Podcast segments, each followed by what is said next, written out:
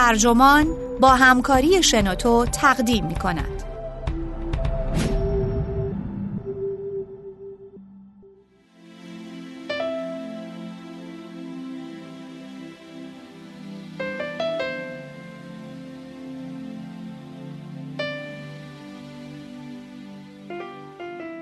آنها برای مردن به خاورمیانه می آیند. نویسنده اولویه روا مترجم علی تقوی نسب. منبع گاردین. ترجمه شده در وبسایت ترجمان. گوینده اکرم عبدی.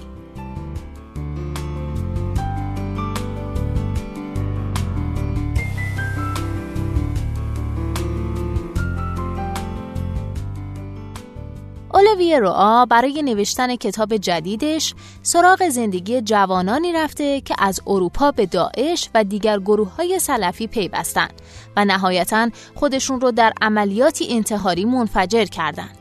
رعا پی برد که زندگی این جوانان شباهت های انکار ناپذیری با هم دیگه داشته. اغلب دورانی از بیبندوباری رو گذروندن. سپس ناگهان نوزایی دینی شدیدی رو تجربه کردند. و به فاصله کوتاه به استقبال جنگ و انتحار رفتن. اما آنچه هیچ وقت اهمیتی براشون نداشته خود اسلام بوده.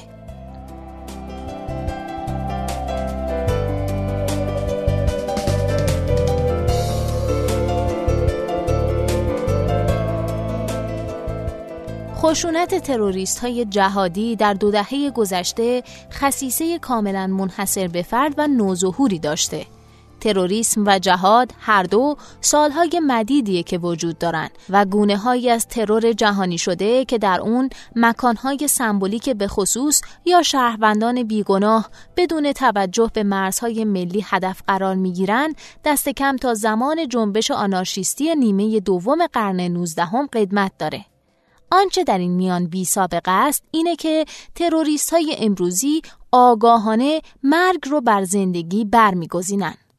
در طول 20 سال گذشته از خالد کلکال طراح اصلی بمبگذاری در مترو پاریس در سال 1995 تا عاملان حمله به سالن تئاتر باتاکلان پاریس در نوامبر 2015 تقریبا همه تروریست ها در فرانسه یا خودشون رو منفجر کردند یا به دست پلیس کشته شدند. محمد مراه که در جریان اقدامی تروریستی در سال 2012 یک ربی و سه کودک یهودی رو در مدرسه یهودیان تولوز کشت به نقل قول مشهور منصوب به بن لادن استناد می کرد که جهادی ها مدام رو تکرار می کنن. ما مرگ رو دوست داریم همانطور که شما زندگی را حالا دیگه مرگ تروریست ها رخدادی غیر منتظره یا پیامد ناگوار عملیاتشون نیست بلکه جزء لاینفک اونه. همین شیفتگی به مرگ رو میشه در بین جهادی هایی که به داعش میپیوندند هم دید. برای اینها عملیات انتحاری کمال مطلوب پیوستنشون به داعشه. این انتخاب سیستماتیک مرگ پدیده نوظهور و بی سابقه است. عاملان حملات تروریستی در فرانسه در دهه 70 و 80 میلادی خواه با خاورمیانه در ارتباط بوده باشند. خواه نه فرارشون از صحنه عملیات رو به دقت برنامه ریزی. سنت مسلمانان برای شهیدی که در میدان نبرد کشته میشه ارج و قدر فراوانی قائله. اما به هیچ عنوان مرگ افرادی رو که خودشون رو به محلکه میندازن به رسمیت نمی‌شناسه. چون چنین کاری دخالت در اراده الهی محسوب میشه. پس چرا در طول 20 سال گذشته تروریست ها اینگونه در پی مرگ خودشونن؟ این شوق به مرگ چه دلالتی درباره رادیکالیسم اسلام معاصر داره؟ و معنا و فهوای اون برای جوامع امروزی ما چیست؟ پرسش اخیر حائز بیشترین اهمیته چون چنین روی کردی به مرگ ارتباط وسیقی با این واقعیت داره که جهادگرایی معاصر دست کم در غرب و همینطور در ترکیه و مغرب عربی نه تنها جنبش جوانانیه که مستقل از مذهب و فرهنگ والدینشون پرورش پیدا کردن بلکه در دل فرهنگ گسترده تری قرار داره که حول مفهوم جوانی شکل گرفته. این جنبه از جهادگرایی مدرن واجد اهمیتی بنیادینه. هر جا چنین نفرت نسلی پا گرفته، پای نوعی سنت شکنی فرهنگی هم به ماجرا کشیده شده. سنت شکنی که به یک ضرب خواهان برانداختن انسانها، شمایلها، عبادتگاهها و حتی کتاب هاست و حافظه در آن نیست و نابود میشه. همه چیز را یک سر از نو نوشتن هدف مشترک ارتش سرخ ماو و جنگجویان داعشه.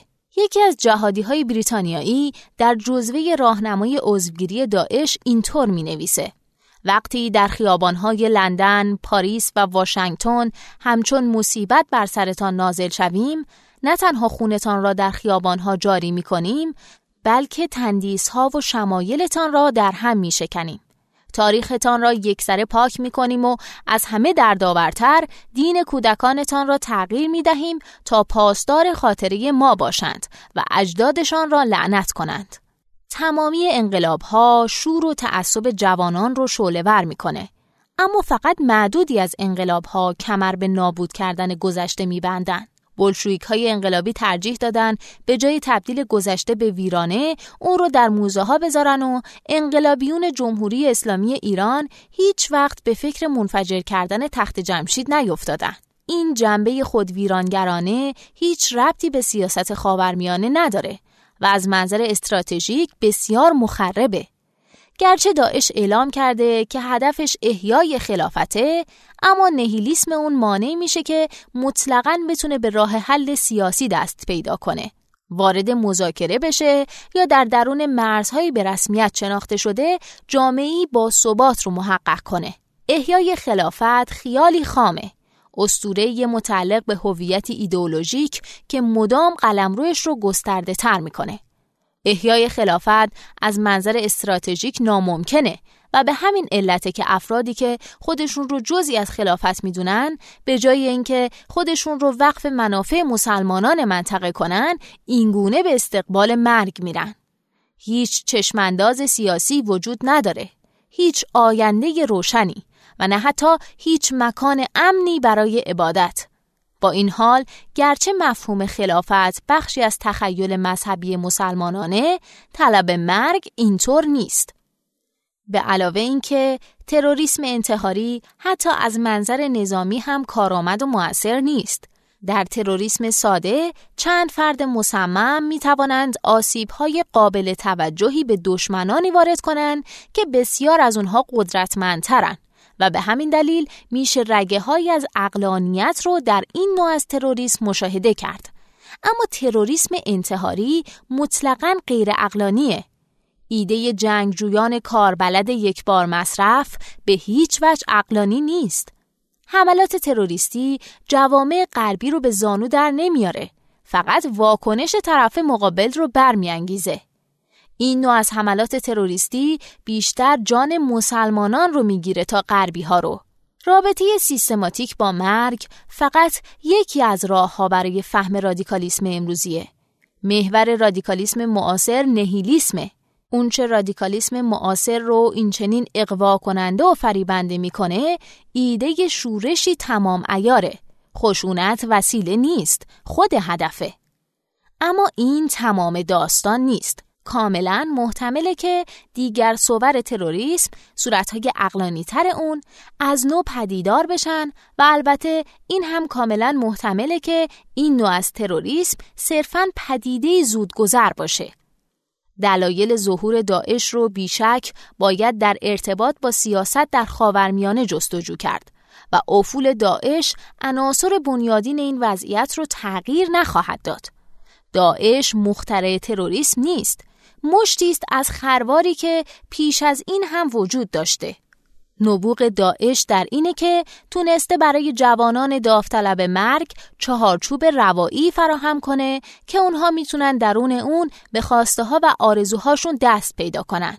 لذا برای داعش اهمیتی نداره که افرادی که داوطلب مرگ میشن اشخاص پریشان و مضطرب انسانهای آسیب پذیر و شورشیانی که هیچ آرمان به خصوصی ندارن عضوی از این جنبش نباشن.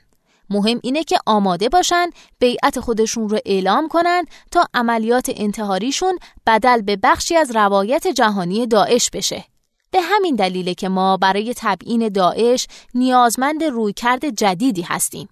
روی کردی که بتونه هم خشونت اسلامی معاصر و هم دیگر صورتهای خشونت و رادیکالیسم شبیه به اون رو تبیین کنه. صورتهایی که بیانگر شورش نسلی، خود تخریبی، گسست رادیکال از جامعه، نوعی زیباشناسی خشونت و مناسک آخر و زمانی هستند. عموما این موضوع نادیده گرفته میشه که تروریسم و سازمان های انتحاری مثل القاعده و داعش پدیده های بی سابقه در تاریخ جهان اسلام هستند و نمیشه اونها رو به سادگی و با توسل به خیزش بنیادگرایی تبیین کرد. باید به این مطلب التفات کنیم که این تروریسم ناشی از رادیکالیزه شدن اسلام نیست بلکه ناشی از اسلامیزه شدن رادیکالیسمه.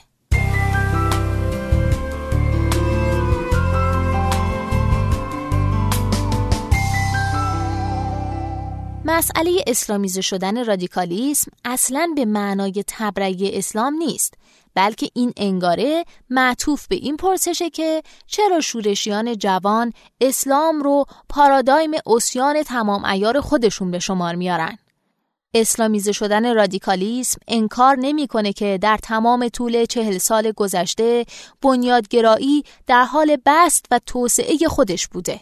این روی کرد مناقشات فراوانی برانگیخته. یکی از منتقدان ادعا کرده که من علل سیاسی این دستشورش ها رو نادیده گرفتم. علتهایی مثل میراث شوم استعمار، مداخله نظامی غرب علیه مردم خاورمیانه و ترد اجتماعی مهاجران و فرزندانشون. از طرف دیگه متهم شدم که مسئله ارتباط بین خشونت تروریستی و رادیکال اسلامی ناشی از سلفی گرایی تفسیری بی نهایت محافظه کارانه از ایمان اسلامی جایی در رویکرد تبیینی من نداره. من به خوبی از تمامی این جنبه ها مطلعم. ادعای من صرفا اینه که چنین جنبه هایی برای فهم و تفسیر پدیداری که امروز با اون مواجهیم ناکافیه.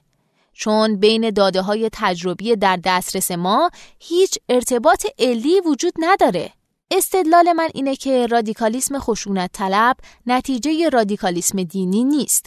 گرچه رادیکالیسم دینی عموماً سری مشابه رادیکالیسم خشونت طلب داره و هر دو متوسل به ایده های پارادایمی یکسانی میشن. هیچ کس منکر وجود بنیادگرایی دینی و مشکلات اجتماعی گسترده ناشی از اون نیست.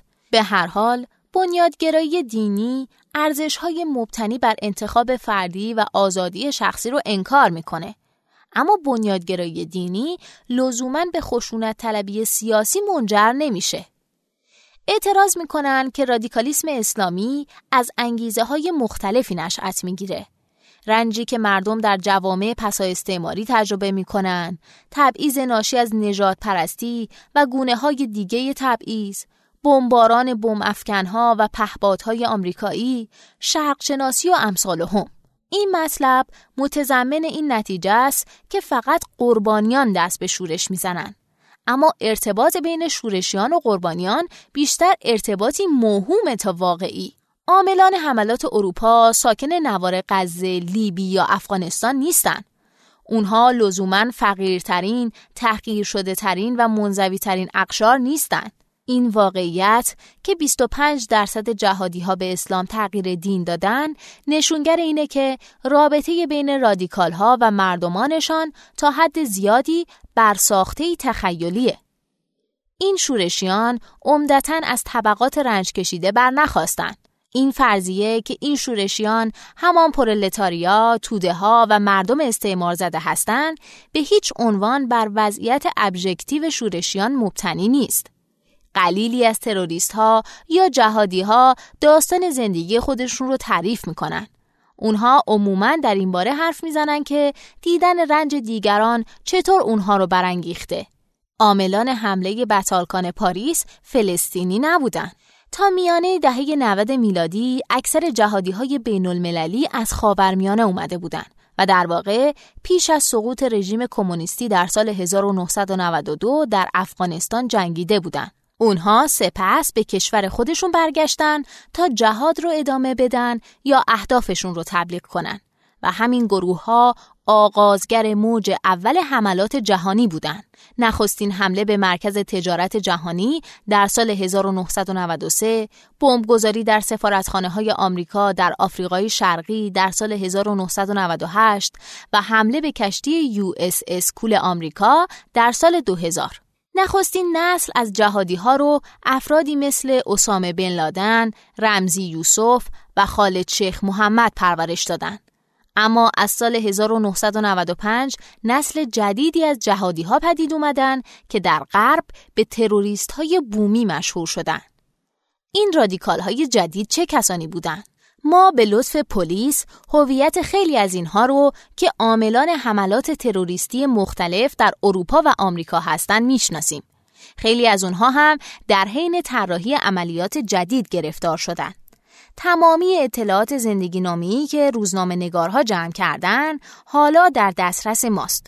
برای سردر آوردن از سیر زندگی این تروریست ها نیازی به تحقیقات شاق و طاقت فرسا نیست چون تمامی داده ها و زندگی نامه ها اکنون در دسترسه. اگه می‌خوایم انگیزه اونا رو بفهمیم باید به گفته های خودشون توجه کنیم. چت های گوگل، گفتگوهای اسکایپی و پیام های فیسبوک و واتساپ. اونها با خانواده و دوستاشون تلفنی حرف می‌زنن و قبل از اینکه بمیرن بیانیه صادر می‌کنن یا ویدیو منتشر می‌کنن. خلاصه اینکه حتی اگه نتونیم مطمئن باشیم که مقصود اونها رو کاملا می‌فهمیم دست کم تا حدی با اونها آشنا هستیم.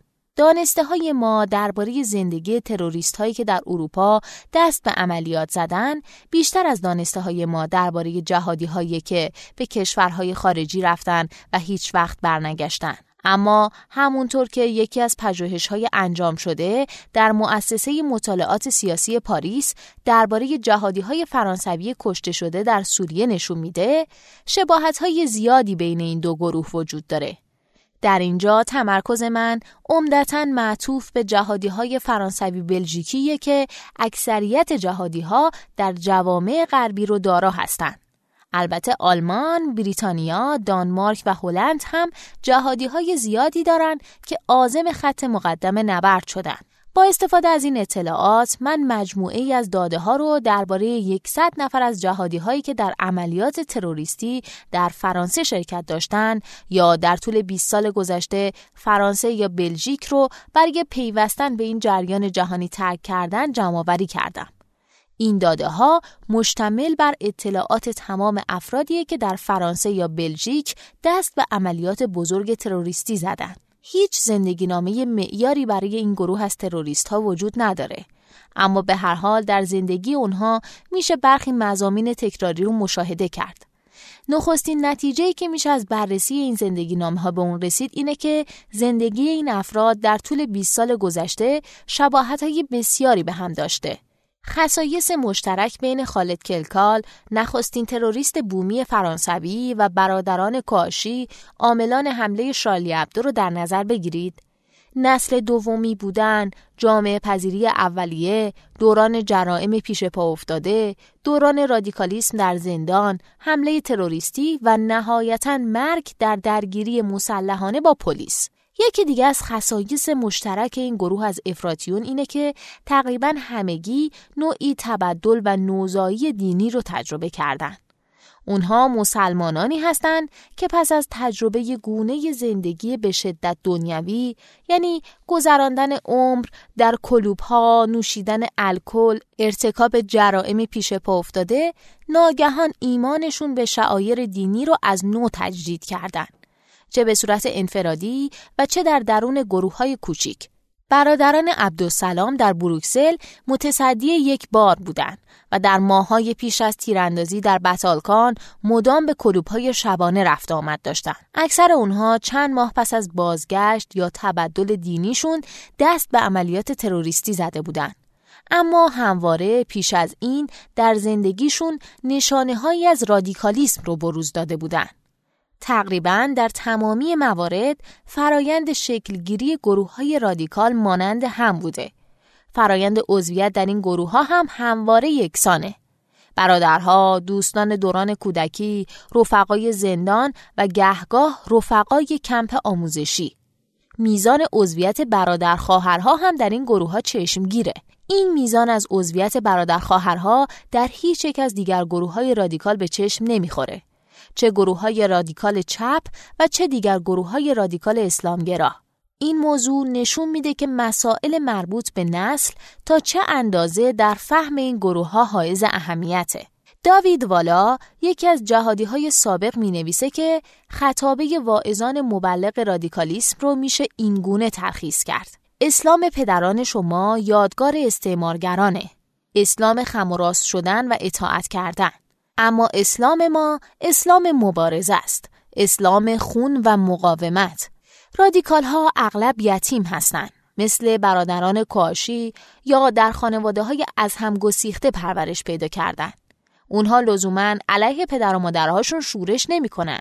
اونها علیه چیزی قیام می‌کنن که والدینشون نمایندگیش رو می‌کنن. مثل تحقیر، سازش با جامعه و همینطور علیه اونچه به نظرشون از جهالت دینی والدینشون نشأت می‌گیره. اکثر این نورادیکال ها عمیقا غرق در فرهنگ جوانی معاصرن. اونها به کلوب های شبانه میرن، روابط آزاد جنسی دارن، سیگار می‌کشن و مشروب می‌خورن. طبق داده های من نزدیک به 50 درصد از جهادی ها در فرانسه سابقه ارتکاب جرائم جزئی دارند. عمدتا فروشندگی مواد مخدر، گاهی اعمال خشونت‌آمیز و در معدودی از موارد سرقت مسلحانه.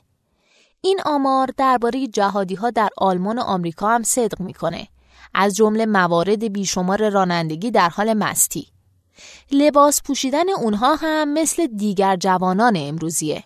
پوشیدن لباس های برند، انواع کلاها مثلا کلاهای بیسبال و خلاصه مد و فشن های خیابونی که نمیشه اونها رو اسلامی دونست. سلیقه موسیقیایی اونها هم تابع مد زمان است. از موسیقی پاپ خوششون میاد و مدام به کلوب میرن.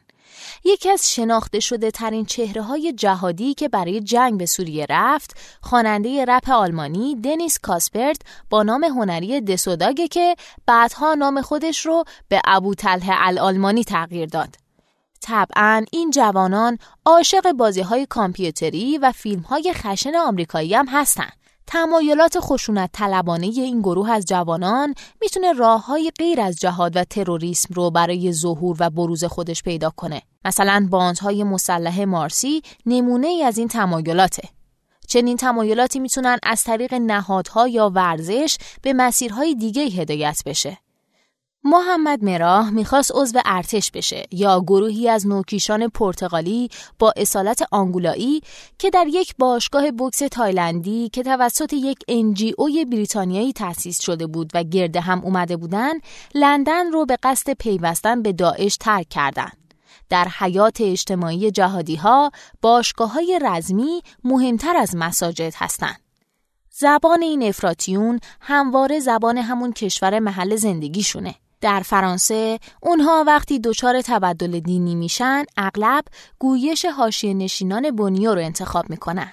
گویشی که میان سلفی ها بسیار رایجه. اونها در دوران زندان با رادیکال های تراز اول آشنا میشن و بدین ترتیب در معرض روایتی از دین قرار می‌گیرن که فرسنگ ها با دین نهادینه شده فاصله داره. زندان عناصری رو که رادیکالیسم معاصر از اونها توش و توان می‌گیره تقویت کرده و آتش اونها رو شعله ورتر می‌کنه مثل مسائل نسلی، تقیان علیه سیستم، اشاعه صورتی ساده سازی شده از سلفی گرایی، تشکیل گروه های همبسته و متحد، جستجوی عزت نفسی که ناشی از احترام به هنجارهاست و باز تفسیر جرائم مختلف به عنوان ابزاری مشروع برای مخالفت سیاسی. دیگر خصیصه مشترک جهادی ها فاصله گرفتن اونها از محیط پیرامونشونه. اونها معمولا در های دینی پرورش پیدا نکردن. رابطه اونها با مساجد محلی متضاد و مبهمه یا گهگاه و به صورت نامنظم به مسجد می‌رفتن یا به خاطر توهین به امام جماعت مسجد از اونجا ترد شده بودن. هیچ کدوم از اونها عضو اخوان المسلمین نبودن. هیچ کدوم برای جمعیت های خیریه اسلامی کار نمی کردن. هیچ کدوم در فعالیت های تبلیغی اسلامی مشارکتی نداشتند. هیچ کدوم عضو نهضت همبستگی فلسطین نبودند و تا اونجا که می‌دونم هیچ کدوم در شورش های سال 2005 فرانسه نقشی نداشتن. اینطور نیست که اونها اول هوادار قرائت رادیکالی از اسلام شدن و بعد به تروریست ها پیوستن.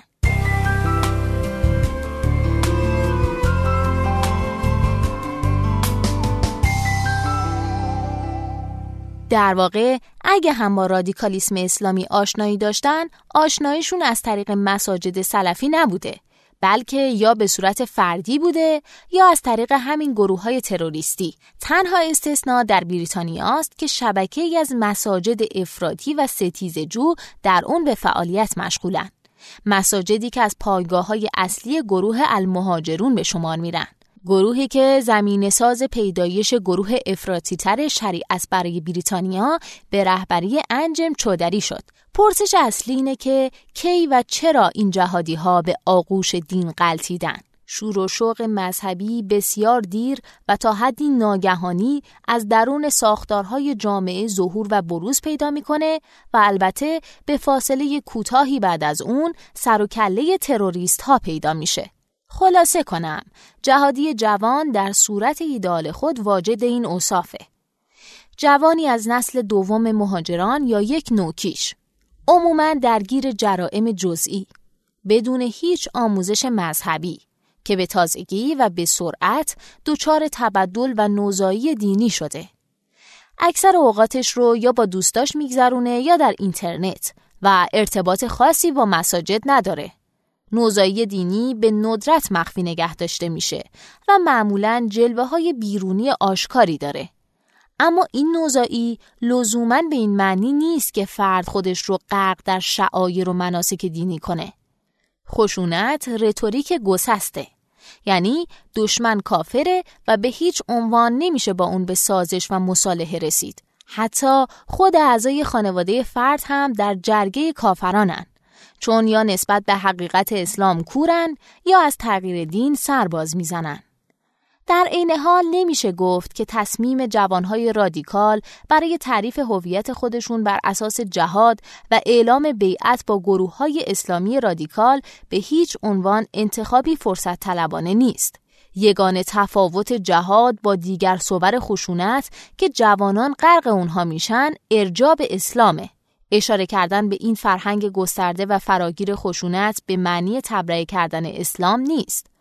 این واقعیت که جوانان اسلام رو به عنوان چارچوب فکر و فعالیتشون انتخاب می‌کنن غیر قابل چشم پوشیه و دقیقا همین اسلامیزه شدن رادیکالیسمه که باید هدف تبیین ما باشه.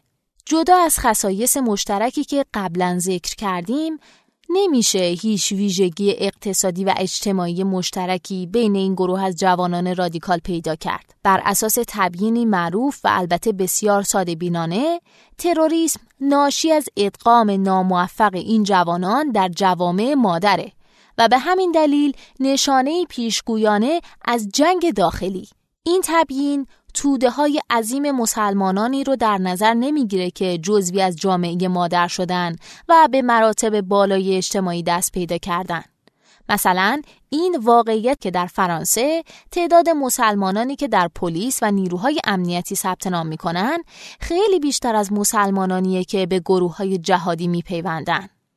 علاوه بر این رادیکال ها از جوامع تند رو سربر نیاوردن. بار متعلق به برادران عبدالسلام در بروکسل در یکی از محلاتی بود که در قروق سلفی ها بود و به همین خاطر نوشیدن مشروبات الکلی و هجاب نداشتن در اون ممنوع بود. اما این مثال نشون میده که واقعیت این محلات پیچیده تر از اون چیزیه که به ما گفتن. عموما جهادگرایی رو ادامه منطقی سلفی گرایی محسوب می‌کنن. همه سلفی ها جهادی نیستن اما همه جهادی ها سلفی هن و به همین دلیل سلفی گرایی شاهراه جهادگراییه. به عبارت دیگه رادیکالیسم مذهبی رو نخستین مرحله رادیکالیسم سیاسی به شمار آوردن. اما همونطور که دیدم مسئله بسیار پیچیده تر از اینه. مسلمه که این رادیکال های جوان حقیقتا به باورهاشون معتقدن. اونها واقعا ایمان دارن که در صورت مرگ به بهشت میرن و امور رو فقط و فقط در چهارچوب اسلام به رسمیت می‌شناسن. اونها به سازمان های اسلامی میپیوندن که می‌خوان نظامی اسلامی رو مستقر کنن یا حتی در مورد داعش خلافت رو احیا کنن. اما اینجا درباره چه قرائتی از اسلام سخن میگیم؟ همونطور که دیدیم اینطور نیست که جهادی ها اول به فهم عمیقی از متن مقدس دست پیدا کنند و بعد به دامان خشونت بلغزن. اونها هیچ وقت فرهنگ دینی به خصوصی ندارن و مهمتر این که داشتن فرهنگ دینی مطلقا اهمیتی هم براشون نداره. رادیکال شدن اونها به خاطر بدفهمی متن مقدس یا شستشوی مغزی نیست. انتخاب خودشونه چون تنها رادیکالیسمی که براشون جذابیت داره.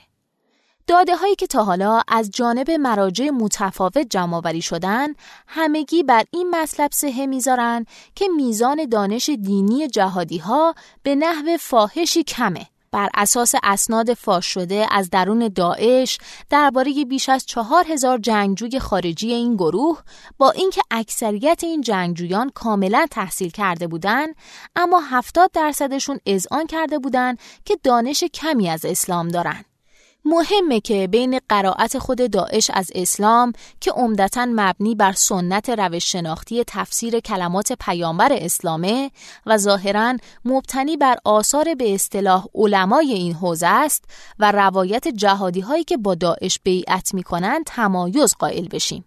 روایت جهادی ها در درجه اول حول گونه قهرمانگرایی و خشونت مدرن امروزی میچرخه تفسیری از متون مقدس که صفحات دابق و دارالاسلام دو مجله داعش که به انگلیسی و فرانسه منتشر میشن رو پر کرده علت رادیکالیست نیست. اونها صرفاً بیانگر نوعی دلیل تراشی الهیاتی برای موجه سازی خشونت رادیکالیست هاست. این تفاسیر نه بر دانش حقیقی که بر مرجعیت و اقتدار مبتنیان.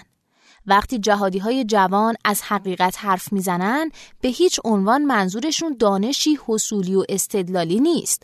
اونها درباره یقین خودشون حرف می‌زنن که گهگاه با ارجای جادویی به آثار مشایخ مفسر که خودشون هیچ وقت اونها رو نخوندن همراه میشه. به عنوان مثال سدریک یکی از نوکیشان فرانسوی در دادگاه اینطور ادعا می‌کنه من یه جهادی کیبوردی نیستم من از طریق یوتیوب دینم و تغییر ندادم. من آثار علمای واقعی رو خوندم.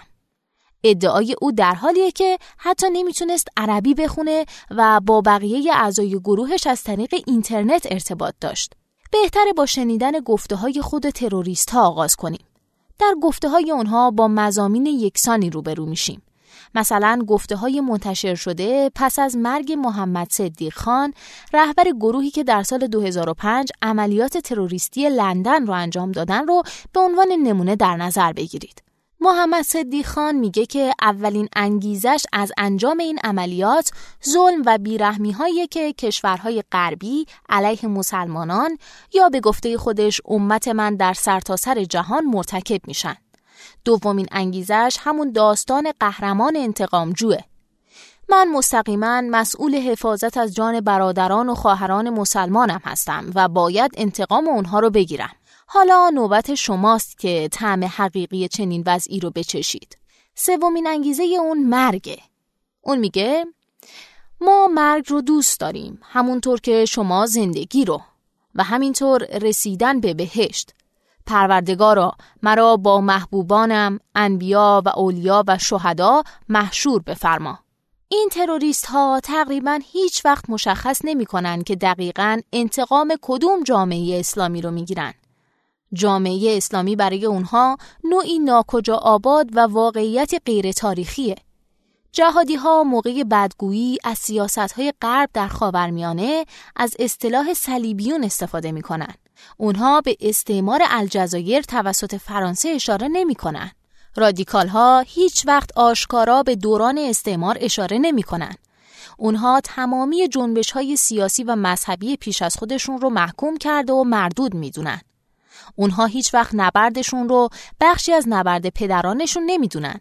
تقریبا هیچ یک از اونها برای جهاد به کشور پدری خودش بر نمیگرده.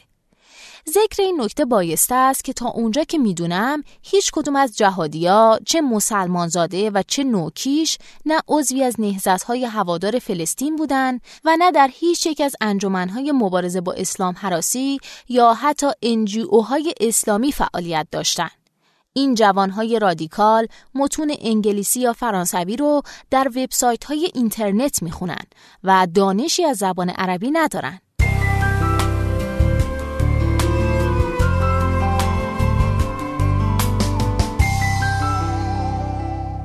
اینکه مدافعان داعش هیچ وقت درباره شریعت و تقریبا هیچ وقت درباره جامعه اسلامی که قراره تحت حکومت اونها پدید بیاد حرف نمی‌زنن از عجایبه. اونهایی که میگن که به سوریه رفتن چون می‌خواستن در یک جامعه اسلامی حقیقی زندگی کنن معمولا از جنگ بازگشتگانی هستند که انکار می‌کنن که در عملیات خشونت آمیز داعش شرکت داشتن جوری که انگار زندگی بر اساس قوانین اسلامی و خواست شرکت در جهاد با یکدیگر ناسازگاره. البته به یک معنا این دو موضوع با همدیگه ناسازگارن. چون زندگی در یک جامعه اسلامی چیزی نیست که برای جهادی ها جذابیت داشته باشه. اونها برای زندگی کردن به خاورمیانه نمیرن. برای مردن به اونجا میرن. این همون پارادوکس پیش روی ماست. این رادیکال های جوان آرمانگرا نیستن نهلیستن. آنچه این گروه از جهادی ها رو از اسلاف انقلابیشون اسلامگرایان و سلفی ها رادیکال تر می‌کنه نفرت اونها از جوامع موجوده. چه جوامع اسلامی و چه جوامع غربی. این نفرت خودش رو در تمنای اونها برای مرگ به موقع عملیات تروریستی آشکار می‌کنه. اونها خودشون رو به همراه جهانی که انکارش می‌کنن می‌کشن. از 11 سپتامبر تا حالا این شیوه مطلوب رادیکال ها برای کشته شدنه. متاسفانه عامل انتحاری که افراد زیادی رو می‌کشه در جامعه معاصر به هیچ وجه کمیاب نیست. نمونه دم دستی افرادیه که در مدارس آمریکا دست به تیراندازی می‌زنن.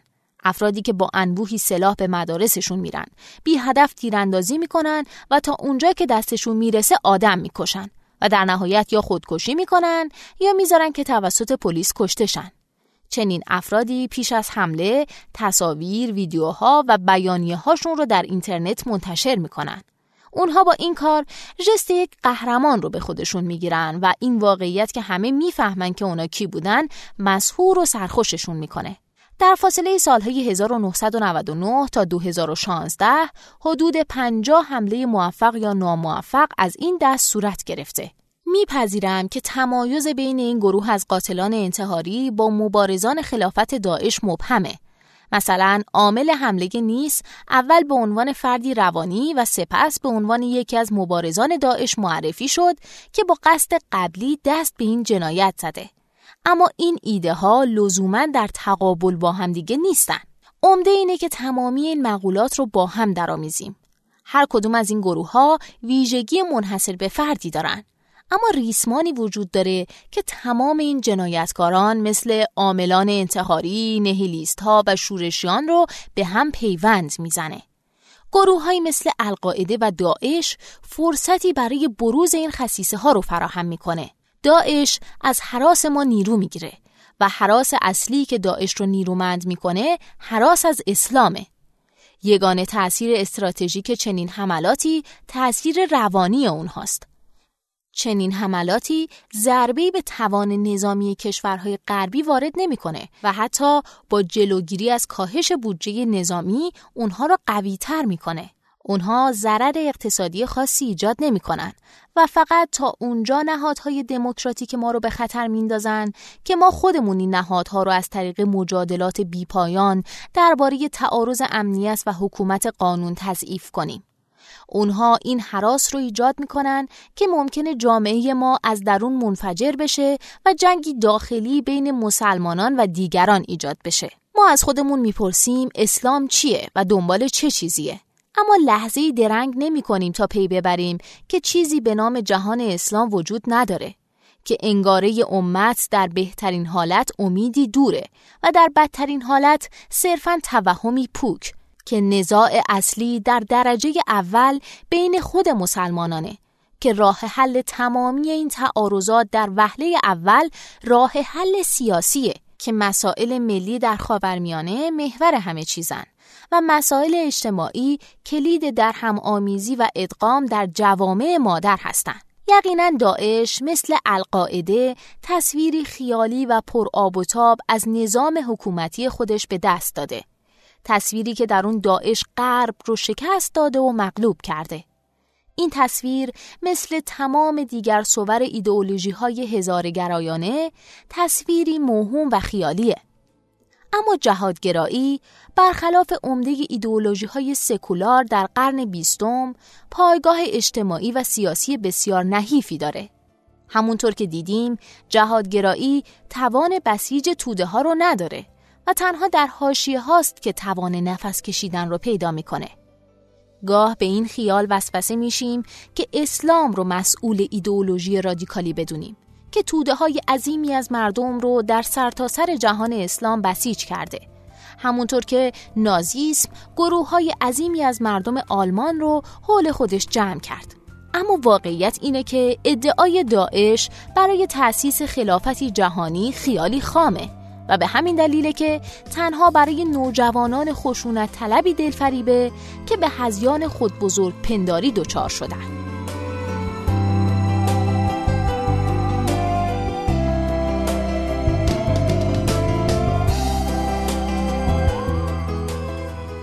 پادکست اینجا به انتها رسید. ممنونم که با من همراه بودید و امیدوارم که این پادکست رو دوست داشته باشید. اگه شما هم ایده دارید که فکر می‌کنید می‌تونه برای بقیه جالب باشه اون رو در قالب یک فایل صوتی در سایت شنوتو با بقیه به اشتراک بگذارید. ممنونم.